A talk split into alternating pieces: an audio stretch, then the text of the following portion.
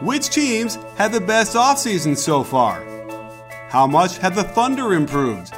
Is the Mellows of the Rockets trade dead? The only question left is say it with me, you win.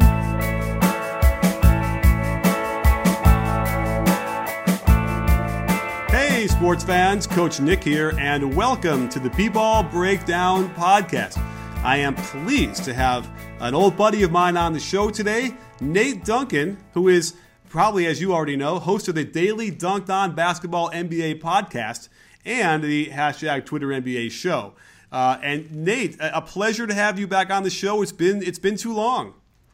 Yeah, you know, you start your show so much more enthusiastically than I do. I, I could learn from you. You you really you really bring the energy at the beginning. I'm just like, so we're gonna do our grids today. Like that's like that's, right. that's like my start. Yeah. Well, you know, my voice is higher. I think that always helps. But um, also, I took a cold shower today. I don't know if you've heard about that, but I spoke to a bunch of you know NBA trainers and these guys who do all sorts of you know uh, strength and conditioning. Supposedly, the cold shower is supposed to help with like your your um, nervous system and, and and core and all that stuff. Have you ever done that before? Uh, I wish I had a way actually Bob Voulgaris tweeted about this the other day of just putting in an ice machine like above your tub mm-hmm. so you mm-hmm. can actually take like cold baths. I like after I go skiing, I like to take a cold bath because it's usually cold enough there that you can just turn on the water and it'll be like 45 degrees. Mm-hmm. Um, but I find it difficult to do at home.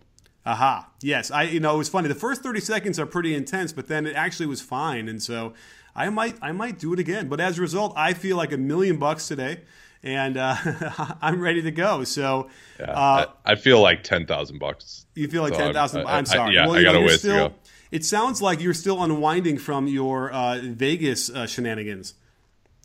Yeah, I mean, well, though, like, I mean, I probably went out one night while I was there because I was just so busy with sports business classroom. We start at 8 a.m. every day, so I'm actually didn't have a, that much time to really uh, socialize after hours. But uh, I, am ready to go here. What do you want to talk about? And forgive me, well, I, I, didn't mean to imply anything with the word shenanigans. I actually meant, you know, Larry Coon. When you hang out with Larry Coon and talk about the uh, the CBA all day, that's like that's shenanigans to me. So that's what it sounds like you guys were doing. But let's let's yeah let's jump right into this. I figured you you like lists, you like grades. Um, we should we should talk about some of these grades. So you know, let me throw this out there. Uh, what do you think? Who had the best offseason so far in terms of free agency and draft moves? Yeah, it's always it's tough to say this just because you know some teams just had limited opportunities. You know, a lot of these East teams were just up against the tax; they couldn't do anything. So you always got to judge relative to where they were in terms of their opportunities. But I think clearly Oklahoma City just pulling Paul George out of their hat, then getting Patrick Patterson three years for the taxpayer mid level exception. I think he, he was a guy who could really help them with his defensive versatility, ability to shoot the ball. Uh, I, and then getting Raymond Felton for the minimum to address their open sore at backup point guard that really killed them last year. I thought that they did extremely well. So how do you explain, or maybe maybe I'm just was uh, my head was under a rock, but like it just really felt like nobody had that on their radar that he was going to go there. Uh, and also, I'll throw this out there. It just felt like that deal would have been there weeks uh, from that point, and they could have easily looked around and maybe found something better had they waited. But how did that? How do you explain that? Have you heard anything in the insiders as far as like you know how they kept that so quiet until it happened? Well, OKC is always well known for keeping stuff quiet, and I mean the reason nobody saw them going there is because they didn't have what anybody would have thought of uh, as great assets, right? Even their first rounders were impacted. They had portions of their 2018 and 2020 first round picks, so they weren't really able to trade first rounders either. And they didn't have any great young prospects on the roster who weren't making a lot of money already. And Indiana just thought that Domantas Sabonis and Victor Oladipo are really good, and I don't think most people saw it that way, including both of us. right. I mean, listen, uh, well, I guess here's the question. I kind of feel like Oladipo has hit his ceiling. I think whatever he did last year, was his probably was his uh, career high for him. It's probably going to be it. Uh, I like Sabonis certainly uh, as a non-starter on a decent team. Uh, do you? So I guess obviously you're you're favoring OKC in this deal. What grade would you give the Pacers for this? Well, yeah, we we did our Eastern Conference grades yesterday, but ju- just for the trade itself, I would say F minus for the right. Pacers, and we gave them an F overall. And then OKC, we gave them an A plus for the trade, and and then getting and also they got uh, Andre Roberson to return uh, for reasonable money as well. I like the draft pick of Terrance Ferguson at number 21. I think he's got some two way potential down the road. Really athletic guy, can shoot it. So I I went with an A plus for them. I thought they really just uh, to get a team that really looked like it had no way to improve, it improved very significantly. Okay, so it still is a weird starting lineup uh, as far as I can tell, or what like how the lineups are going to work out here. But I guess you're right. When you when you add Paul George to this team, they they're obviously better. I guess it's like where where do we projecting? Where would you say they're going to be next year? What part of the conference, or what or where like you know what what rank? Well, I think their defense can be awesome. And so, uh, who do we think they're going to start? I guess you have to wonder who they're going to start at the four. Patterson has always come off the bench. Mm-hmm. Uh, I think some people are projecting that he's going to start. Maybe Jerami Grant could get into that mix. If it were me, I would probably go with Westbrook, then either Abrines or Doug McDermott, Paul George, and then actually play Roberson at the four, uh, because that way you can minimize his lack of shooting if you're going to. Uh, and play him more really as kind of like a role guy. Have Steven Adams in the dunker spot on a lot of these plays, uh, but I think uh, it'll be interesting to see how they go at the four and where where they find space for Abrines and McDermott because I think you almost got to start one of those guys because playing them together defensively on the second unit is difficult to do as well. And maybe they bring Patterson off the bench and then they'll have a lot of options to close. They could go with a switchier lineup. They could play like Patterson, Jerami Grant, Roberson, and Paul George and Westbrook. I mean, that would be a really interesting lineup with just a ton of athleticism. Uh, and that's why I like them really because I think they just have so much athleticism. It wouldn't surprise me if defensively they are the team in the league that can give Golden State the most trouble just because of their athletes in somewhat similar fashion to the way they did in the 2016 conference finals. Okay, I mean, I, I, can follow that, but you can still see why I have a little bit of pause, right? As far as when you start looking at what you're suggesting, uh, as far as starting like McDermott or Abrines, it's like I, I don't know, but uh, but then again, you know, if you put them on the bench and bring them off the bench, then you're talking about playing them alongside Enes Kanter as well. That that doesn't work either. So uh, it's an interesting thing. I think the answer is Patrick Patterson. I think they have to start him uh, yeah. which is a little bit. I yeah. guess that's coaches has always had coaches have always had like this mind block against starting him though, and like he'll start for five games and then not be good, and they're like, oh, he doesn't have the mentality to start. We got to bring him off the bench. Yeah, I, I think this is going to be the, the, the time they do it because uh, we know that, well, I, I, don't know. Paul George doesn't necessarily want to play power forward. And I guess, okay, so then you, if you want to have uh, Roberson play that as a really small power forward, I, I don't know. It's it's confusing to me, is all I'm going to say. But you're right. The bottom line is they finished, uh, where did they finish last year? Uh, what was what, what, what rank did they finish? 47 um, and 35, and they were the fifth, seventh, seventh seed, right? No, no, no. I'm sorry, sixth seed. They seed. played against the Rockets, who are the the three seed, but uh, they're really they're starting from really a lower point than that because they had you know pretty much an even point differential and they really got lucky with some of the heroics that Russell yeah. Westbrook had, where he would score you know the last 15 points of the game and bring them back out. And know that you can rely on that. So I'm thinking them as kind of starting from being a 500 team, but adding Patterson and Paul George really I think gets you up there. And I, I just I like the the playoffs too because they can put lineups out there that are just extremely hard to attack defensively. E- even Russ, I know people really don't like his pick and roll defense, and I agree it's been really bad. I mean, he had in the 2016 playoffs, he had one of the worst pick and roll defense games by a point guard I've ever seen in that game two against Dallas when Raymond Felton just killed him. But yeah. but he can switch. And so if they're going to be switching everything, he's really strong in the post. He takes it personally when guys try to back him down. So he's not someone that you can just get a switch and go at in the post. So they to be able to have that type of athleticism potentially across all five positions is, is something that I think could be really difficult for a lot of teams to deal with. Yeah, I, I can follow that. And by the way, my issue with Russ is his, his off ball defense. That's what really kills me. But then again, it doesn't really come back to haunt him unless, unless he's playing a team like the Warriors. It's like the only team that's going to move him around a lot on that weak side. So um, that that is uh, an interesting uh, take, and you can argue, I suppose, that uh, with the addition of of um, uh, Patrick Patterson and uh, Paul George, he, he does a little bit less on offense, and maybe he'll have a little bit more energy on defense and focus there. So, uh, yeah, I mean, you're right. It's it's interesting. He could they could be the same spot they were last year, or they can improve. Uh, you know, I would say a couple spots. And that kind of throws everything off because um, I don't think anyone was counting on them to be part of this Western Conference mix. Um, I'm not, not even sure if it matters uh, as we look at the top of the uh, of the of the conference because the Warriors. I, I, mean, I had been saying, and I think Dave and I have been saying this together that you know it, it kind of feels like they had the best moves of anybody, which is patently unfair.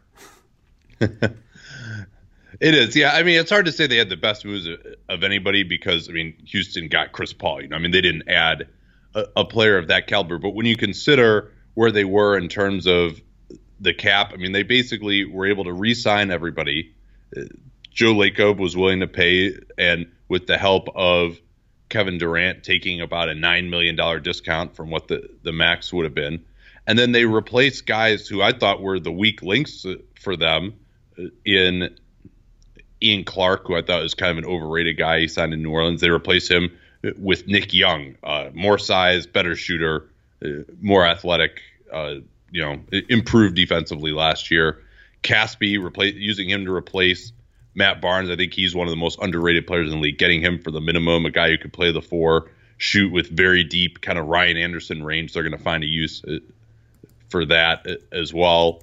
Um, and see who else. Oh yeah, and then Jordan Bell replacing McAdoo.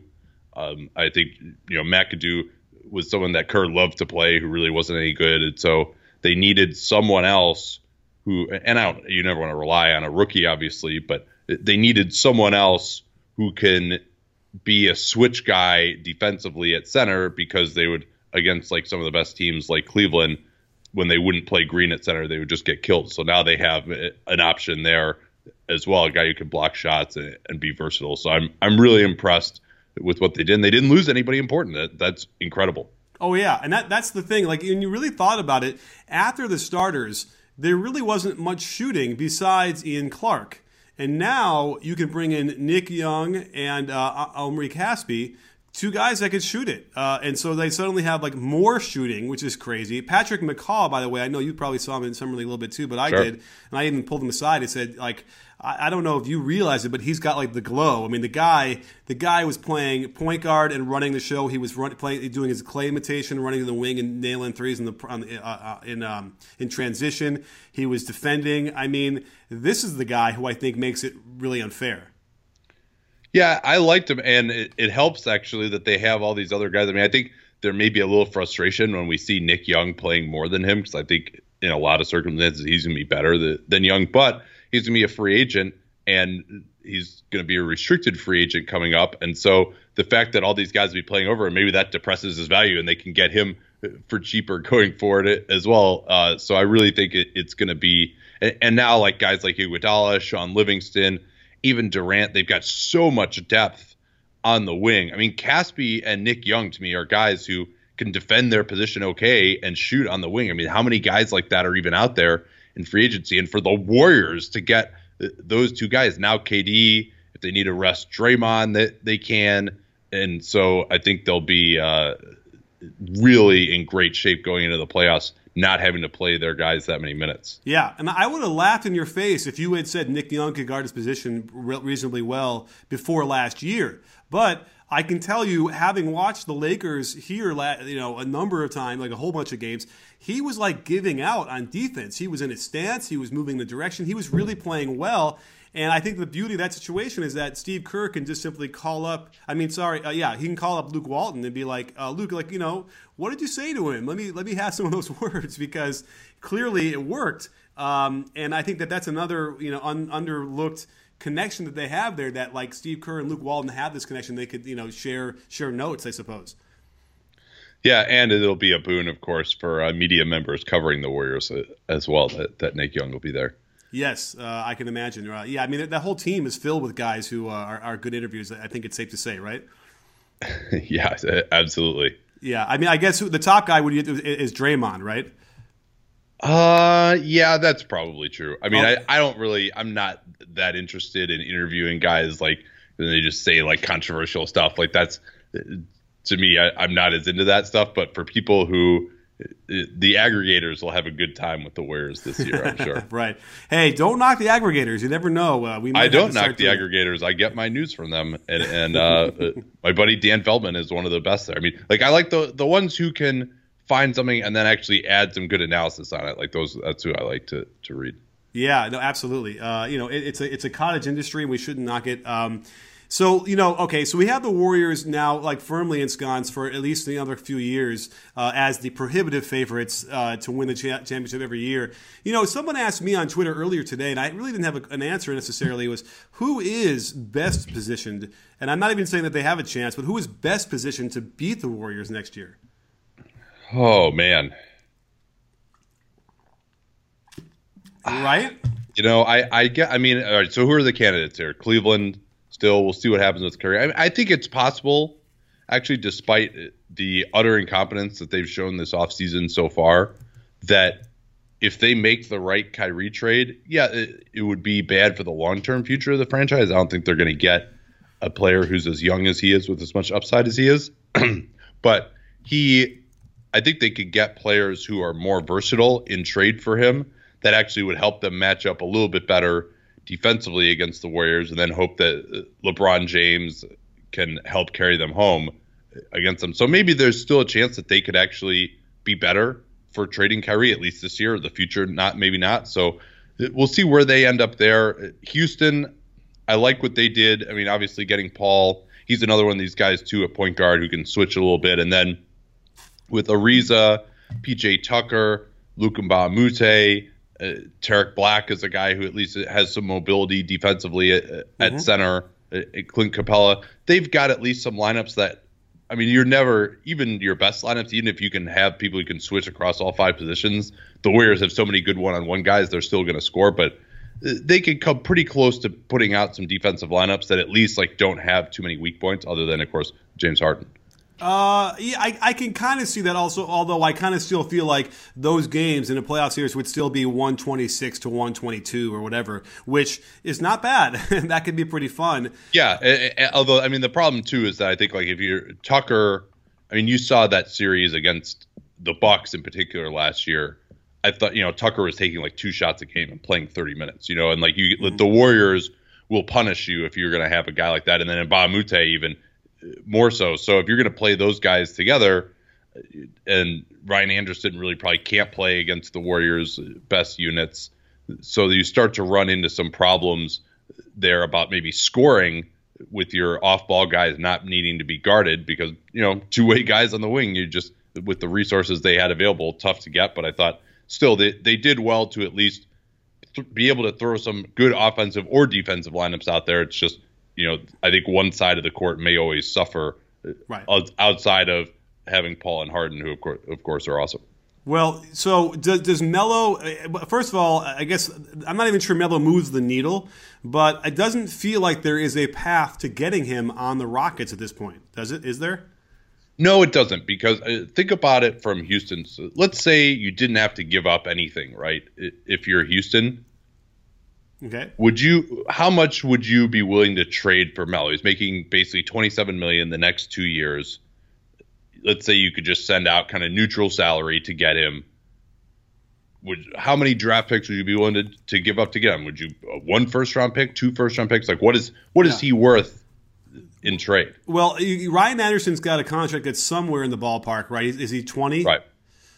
Yeah. Well, well. So, so I mean, where I'm where I'm going here is, yeah, he he almost certainly would have to be traded, and to trade him, the reporting from Zach Lowe, among others, has said that it would take two first round draft picks to get off that salary. He's owed 20 million basically over the next three seasons, and so you're basically saying, and then that doesn't even account for the fact that the Knicks will theoretically want something back. You're right. gonna have to send Anderson to a third team because the Knicks don't want Anderson's salary. So you're going to have to give up two first round picks to get rid of Anderson. Then you also got to give the Knicks something. I don't know that, that he, Melo is worth something, but the Knicks seem to expect that he is. Sure. Um, so now, I mean, trading two first round picks and something else for Carmelo Anthony, who, as you mentioned, probably doesn't really move the needle for them. No, I don't think that makes sense. So I, I anticipate that Anthony will end up getting bought out at some point. Well, here's what doesn't make any sense to me. Why the Knicks wouldn't want to? I don't know why they don't want Anderson. Uh, you know, they would be able to shed salary. They could get draft picks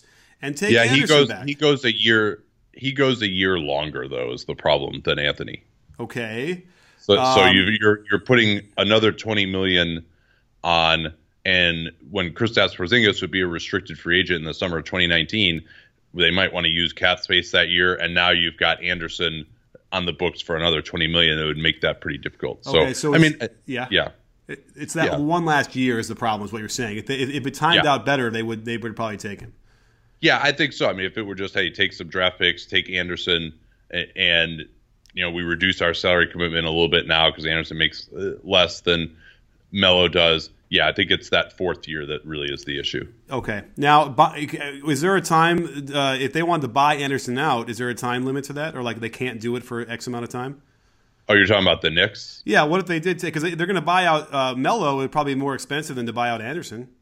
Yeah, I mean, buying people out almost invariably doesn't save you that much money. I mean, for example, Jamal Crawford got traded to the Hawks, right? And so he was due 14 million this year and 3 million next year, and the Hawks were able to save about 3 million off of that 17 million to buy him out. That's usually about you're probably not going to save more than at most 20% of what the guy is owed in a buyout. And that's only if that guy in particular has like more lucrative options. Like um, Crawford for example knew that he had 4 million dollars waiting for him in Minnesota when he got bought out. So he was willing to take a little bit less with Anderson I mean and I agree he can play it wouldn't be bad having him uh, although he and Porzingis in a defensive front court would be interesting but I, I don't think that they could say hey you know we have a way to get off of this 20 million without giving up assets and he you know he's 29 now. He's only going to get older and slower as uh, time goes on. Okay. Well, you know, speaking of, uh, so we got through that the the Rockets, and I agree that they're definitely going to be a, a challenge. But we, you know, we kind of overlooked the Spurs for a minute there, which is what happens every year. Um, and so, you know, the, the interesting thing about that game one that we saw before Kawhi got hurt was they were hammering them, and I think it was the question now is how it was was it equal parts rustiness on the Warriors having not played for a week. Uh, does that rustiness usually only last for like a, a, a, a, first half, and then they were still getting killed in the third quarter, so that wasn't rustiness. So, you know, what are your thoughts? And also, what are your thoughts on their offseason moves because they didn't really do much either. Yeah, I didn't care for their offseason, but I think that the Spurs' performance in that game one is a little overrated. They definitely killed him in that first game but for the first half. But the Warriors just like weren't running anything good. Like they ultimately, when the Warriors they love to move the ball around and play the beautiful game. I think that's very important for their culture to do that. But I think they maybe ran like four Steph Curry pick and rolls in the first half of that game, mm-hmm. and just did not involve the Spurs slow centers defensively at all out in the perimeter. They weren't doing actions to require them to defend out there. And then uh, the Spurs were, the defense was real bad. And then in that third quarter, I mean, it was only about a four minute period. But if you go back and watch the film of that, the Spurs made like three ridiculous shots. On like, there was one play where like they, John Simmons hit a contested three in the corner with one on the shot clock. Another one where like someone fell down and just like the ball kind of squirted to a guy at the top and he hit a three with the shot clock winding down. So the Warriors were already in the midst of coming back on them at, at, that point before the Kawhi injury. So I don't think that it would have made that big of a difference. I still think the Warriors, the Warriors probably wouldn't have won that game one, but I still think it would have been, you know, a five or six game series with Kawhi. And then as for their off-season moves, just I mean that Gasol contract is absolutely miserable. I mean, I guess to get him to opt out and get some flexibility, they maybe had to promise that they would do this for him. But to not get Chris Paul, I mean, and to take on a bunch of extra money. I thought they really, I loved what they would be able to do in the summer of 2018 when there's going to be some pretty good free agents and not as many teams are going to have space. But then they really committed a lot of money, and I think they're worse this year than they were last year anyway, having lost Simmons uh, and uh, Dedmon. and Dedmon. Yeah. Yeah, it's really uh, we, we we complained all year long why they didn't play Dedmon more because when he did they would were better. And who and again, it, who knows? Maybe he wasn't practicing hard and all those different things that we never know about. Which is you know Pop had a reason yeah. for not doing it, but uh, yeah, I think it really really killed them because they certainly need uh, athletes. And you know, Dedmon and yeah. um, they're going to win fifty-five to sixty games this year. They'll do that all, all the time during the regular season. But yeah, I mean, they just they, they lost maybe you know Simmons was easily one of their five best guys against the Warriors, and they lost him. And you know, unless they're counting on Brandon Paul to replace him, a guy I'm not that familiar with, maybe they can make him into the next Simmons. But uh, expecting uh, them to guard the Warriors. I just I don't see how it happens. Right, and then you have to wonder if you know is is Javon, Dejounte Murray ready because it doesn't seem like they're going to rely. You can't rely on Tony Parker anymore. I don't think they want right. Patty Mills starting. So that's an interesting conundrum. What did you think about Murray? You know, at, he had a pretty rough first start, I thought, in the playoffs, and and you know, rightfully so. The kid, had, you know, didn't have any experience there. Did you think he turned it around enough to see some glimpses into something that might be viable going into the next year? Yeah, it was ridiculous that they started him. Like they, and then when they changed up to start Mills and bring him off the bench, he he was better. I think he really is at the point now he can't shoot at all. So if he's if you're expecting him to run a pick and roll you're probably going to be disappointed. He really failed running pick and roll in summer league. I think he had like 10 points on 28 possessions or something like that as uh, trying to score yes. out of the pick and roll. Uh, and he was 0 for 3 on threes in like in four games. You know, so he's not even taking them, much less making them. I, th- I thought he, you know, he has good instincts getting to the basket. You know, on a closeout, if you're not guarding him, he can kind of go by the guy and shoot a floater or get to the rim and I think he's got some hope defensively. But uh, no, I mean, I, I'm I'm not ready to rely on him as a high level rotation contributor in the playoffs at this point. Yeah, and we would be remiss if we didn't mention they do have a couple guys in their team that, they, that are newer in uh, that they signed Rudy Gay coming off of Achilles surgery, which is you know I, one of those things we never know. But we certainly haven't seen recently anybody come back very quickly from that. I'm still it still hurts me when I watch uh, Wes Matthews' run, uh, you know, even though he was somewhat um, effective recently. They also have Joffrey Lauvergne, who's a guy who I'm really intrigued with, and I thought I've seen moments. And then also Bertans. I've also been very intrigued by these guys, and I almost feel like, you know what, those guys could come in and really, you know, plug some holes as well. Yeah, during the regular season, I think you're right. Like Danny, Danny, by the way, Lauvergne is like the guy that he like dislikes watching the most in the whole league. It's kind of funny actually that, that you mentioned him. I mean, he's he I think offensively he's got some skills. He's got like that flat shot that yeah. he can make from from the corners from three. He, he get into like a righty or lefty hook or around the rim. Uh, but defensively, I think he, he's a major problem. The Spurs have had success getting stuff out of guys like that in the regular mm-hmm. season, just within the team system. Like you never would have thought that Gasol or David Lee could be reasonably effective defensively the way they were last year during the regular season. But and Bertans, I like a little bit more. I think he's a, a guy who has underrated athleticism and a, a, guy that they call a wetter, can shoot from the perimeter, and it's going down most of the time. So I think he's someone who could play a little bit more. But I think you mentioned the Gay signing. My hope for them always was, hey, they got to just they got to play smarter. They got to have uh, more of a combo forward type at the four. They got to play Kawhi at the four. Maybe it'll be Gay if he's able to return. They got a good medical staff there. Uh, but it, to just get more versatile defensively and, and get more shooting on the floor because I just again like the two traditional bigs that Pop loves to do, doing that against the Warriors or against Houston for that matter. I, I really just don't think that could be effective. Okay, so um, let's talk about that for a second. At least this Houston team. Okay, right. Because you're right. There are probably you know combinations of two you know almost traditional bigs that would would hurt. So so I guess that's the question: is are we uh, is that dead and gone? I can go through and I'm still can find some lineups that people are running a lot of that have two traditional bigs. Because yeah. can't we? Isn't the notion of destroying them on the offensive boards? I feel like we've gone away so far from that in an effort to get back on defense that we've forgotten that there is a value of creating multiple possessions uh, in a row and uh, and I feel like uh, is that going to be slow? Is that going to become extinct, or is someone going to finally go in there and they're going to get you know they're going to average 18 offensive rebounds a game and really change the complexion? Well, it's interesting because a lot of the teams that play with two traditional bigs, Utah is probably going to do that this year. Uh, the Spurs, as you mentioned, they are actually uh, Utah comes out of the Spurs system with Quin Snyder, Dennis Lindsey Mm-hmm. The Spurs are one of the foremost teams in terms of getting back. Although you will see on occasion against the Warriors, they really will hit the offensive glass, and they've hurt them on the offensive glass at, at times uh, last year.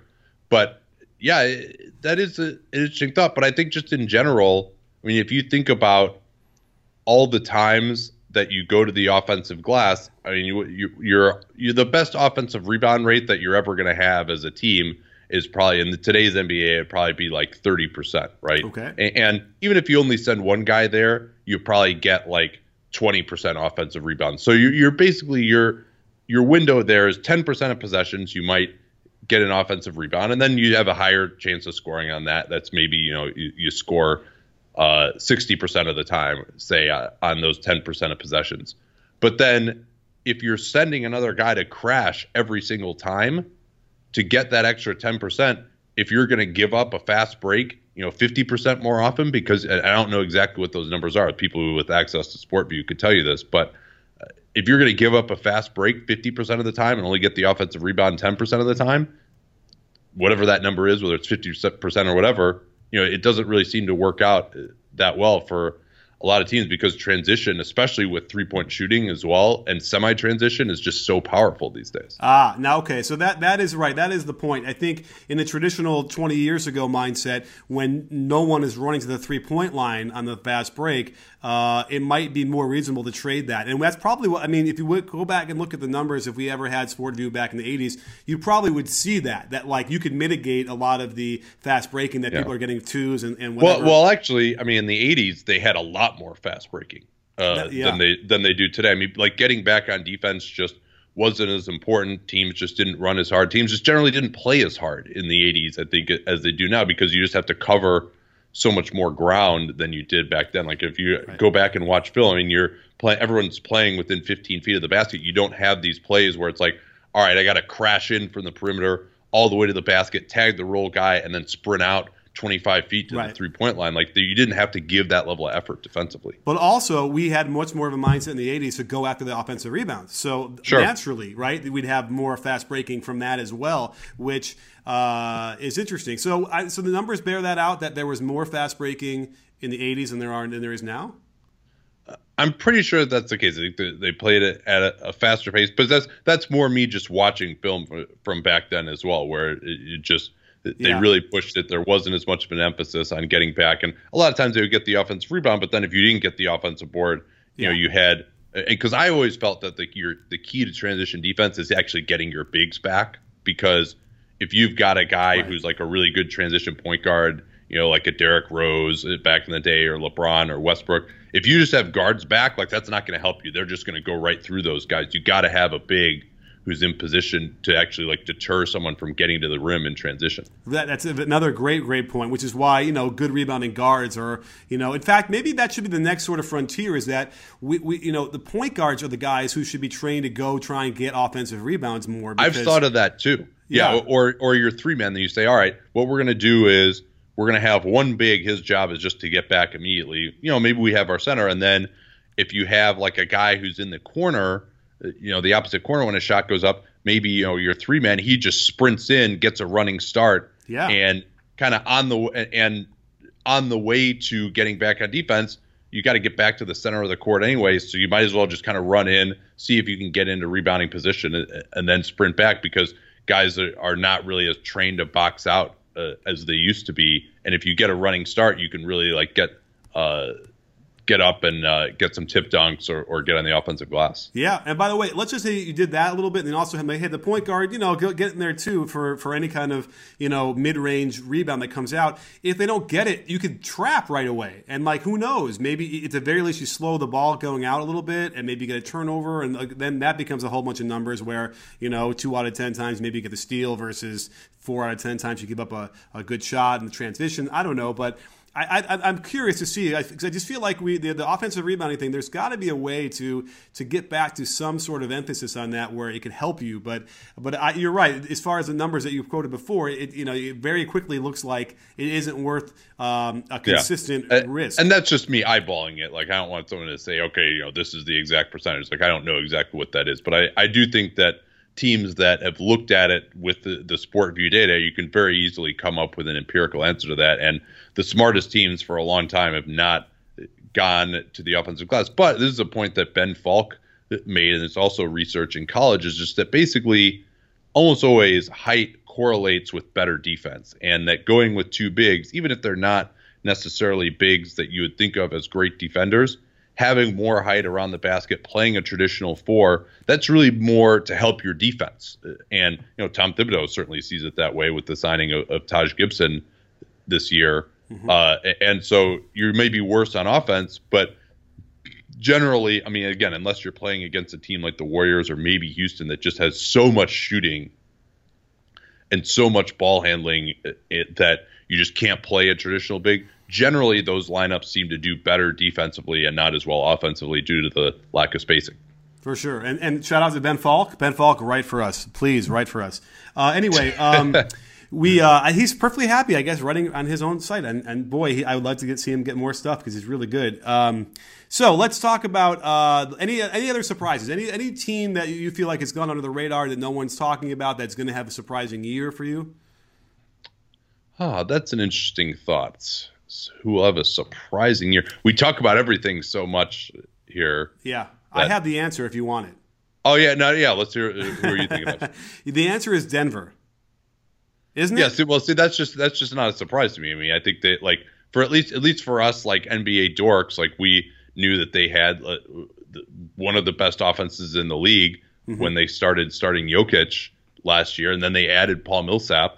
So I mean, I, I think it's and they've got a lot of young talent that presumably is going to improve. So I don't I, mean, what do you think they're going to be? You think they can get into? Are you talking about like them getting into like the top five in the yeah, West, or well, just making the playoffs? I, I, think they're going to screw around with a lot of this, a lot of what people have been, you know, assuming is going to happen. Because if you look at it this way, okay, the, the top eight teams that made it last year, obviously Denver didn't make it, and I, I think they're a lock to make the playoffs this year. So that means someone's dropping down. And then you look at some of the other people that are going to improve. I mean, can you imagine Minnesota not making the playoffs? No, I, I think they would have to, even though I, I don't really like okay the fit offensively of a lot of the pieces they have. So who are the two teams that are dropping out who are going to be pretty sad?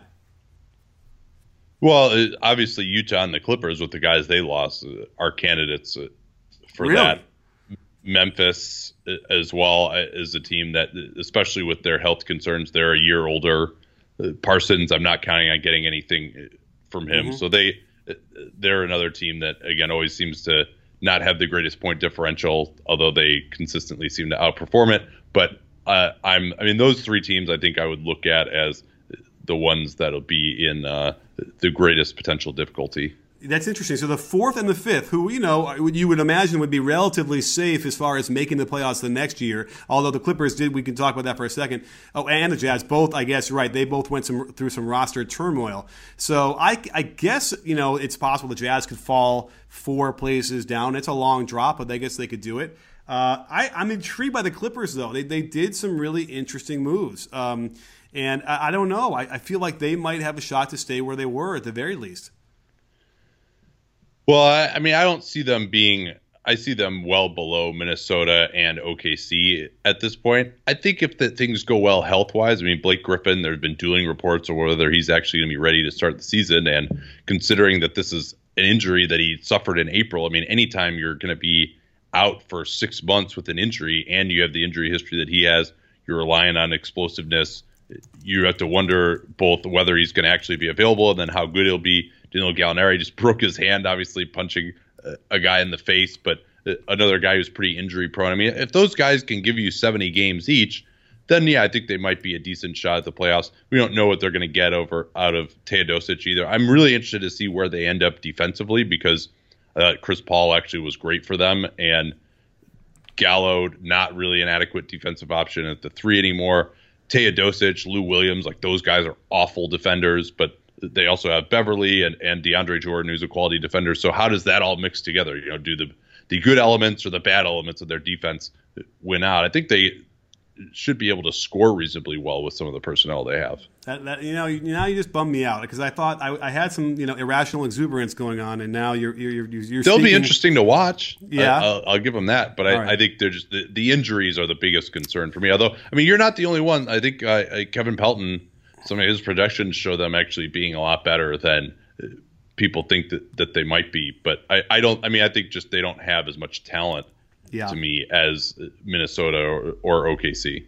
That is true, uh, and and Doc will have to do some of that coaching thing as well to make this uh, squeeze some stuff out of them. So uh, we'll have to see how that plays out. But yeah, you, are speaking some truth, and uh, and I recognize all those things. And so I, I, like, from my point of view in the offseason, I tend to just sort of assume people are going to be healthy. I, I don't know. I, I kind of just want to ignore any kind of you know injury issues uh, in the past, just hoping that maybe they whoever it is has figured it out. I guess it's not the best way to do it, huh?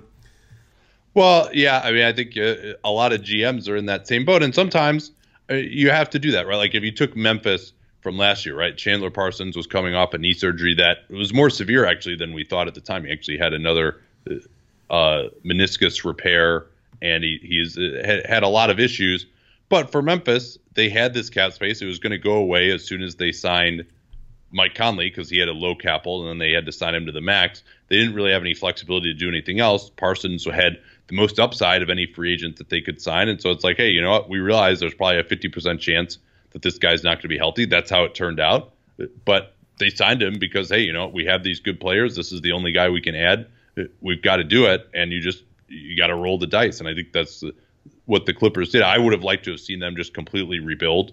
Uh, they got some good assets in that Paul trade that they could have moved, maybe try to trade DeAndre Jordan, really bottom out this year and try to use some cap space, get some assets uh, going forward. Mm-hmm. But that I think with Steve Ballmer, Doc Rivers, that's not their mentality. They're trying to get this new arena, as you know, in LA. So I don't think they felt like that's something that they could do.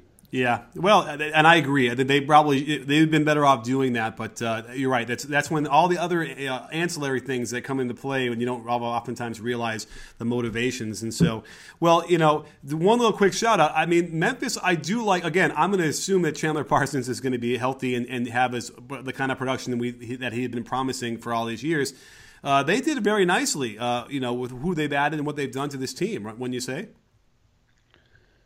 I liked what they did. I thought that Ben McLemore was a, a decent risk. He's someone, uh, John Hollinger, one of their executives, when he back when he was writing in the public sphere, he introduced this concept of a second draft where guys who like McLemore who have talent flame out in their rookie contracts, and then there's a chance to get them and maybe rehabilitate them a little bit. They still got to get JaMychal Green back though. He's he's a restricted free agent, hasn't signed yet. So I mean, well, if we assume if he comes back that's good. And uh, Tyreke Evans to just give someone who can do more off the dribble. You mentioned that Parsons. I think either one of Evans or Parsons hopefully will be healthy at one time and give them someone else who can attack off the bounce in addition to Conley. So I think given their limited resources, again, they're not a team that's really willing to pay the tax uh, mm-hmm. that they did okay. Yeah, and I, I, I like Dillon Brooks. I, it's kind of confusing to me why his stock dropped so low uh, but I think he can do a lot of things for them, and it's a good situation. Uh, really quickly about the Ben McLemore thing, the rehabilitation word is exactly right because I had been in some of those practices, and I'd seen how Boogie treated him, and and I know Ben McLemore a little bit, and I could sense that you know he's the kind of guy that's going to be affected by that every day over time. And uh, it was really sad because the kid can shoot. He's got beautiful mechanics, but you know, shooting is a lot of it is mental. And if you're in your head uh, stuck there, uh, it's really hard to be, um, you know, a productive player. So uh, it, it, feels to me like he's gonna, he will be that guy that's to be rehabbed and really uh, remind us that he was worthy of a top. What was he? A top five pick? Uh, number seven in number the seven. 2013 draft. You know yeah. what I mean? Like it's it, you know for a guy like that, I think that that's huge, and I feel like uh, if he can get into the right uh, in, in, a positive setting without a teammate that's screaming at him every day, I think he'll do a lot better. Well, and also I think if they're just they have some more creators on this team, he's got nice rise on his jump shot. If he can just concentrate on taking spot ups, and then he's got the athleticism to defend. Maybe if he's in a better defensive culture, mm-hmm. that he can tr- contribute more on that end. For sure. Well, the, the culture is art is still there with the grit and grind, and uh, so I would expect him to do well. And you know what? This culture has been great for this pro- podcast. Certainly, we ran through. I mean, this must be a record. I don't think we've ever gone through this many teams in this much detail in this short time. Nate, uh, really great stuff. Right, hey, a pleasure uh, coming on. Happy to do it. Yeah, and in case you know, you, you, you have your own little podcast going on there. People might not know about it. Uh, Dunc'd On Basketball. You can check it out there as well. It's uh, it's always. I'm sure everyone who's listened to, to mine has listened to yours before mine. So uh, great work on that side. I'll be sure to check out what you're doing. Anything exciting coming up uh, at the end between now and the start of the season for you guys? Well, we're just doing previews of all 30 teams, and I have someone on from each local market and uh, just talk about each team for 45 minutes in uh, the type of depth we tried to, to do today. So I, I always look forward to that. It's a great way to wrap my head around, you know, what really is these off seasons are going to mean for these teams on the court, and then get into doing some predictions and, and set the stage for the season. Absolutely. Well, uh, I hope to see you in, in, the next near future at some point, probably around training camp. I'll, I'll run into you up in the Bay Area. And uh, again, thanks, Nate, for coming on. And don't forget, sports fans, at Beat Ball Breakdown, we're not a channel, we're a conversation. You in? Are you in, Nate? Absolutely.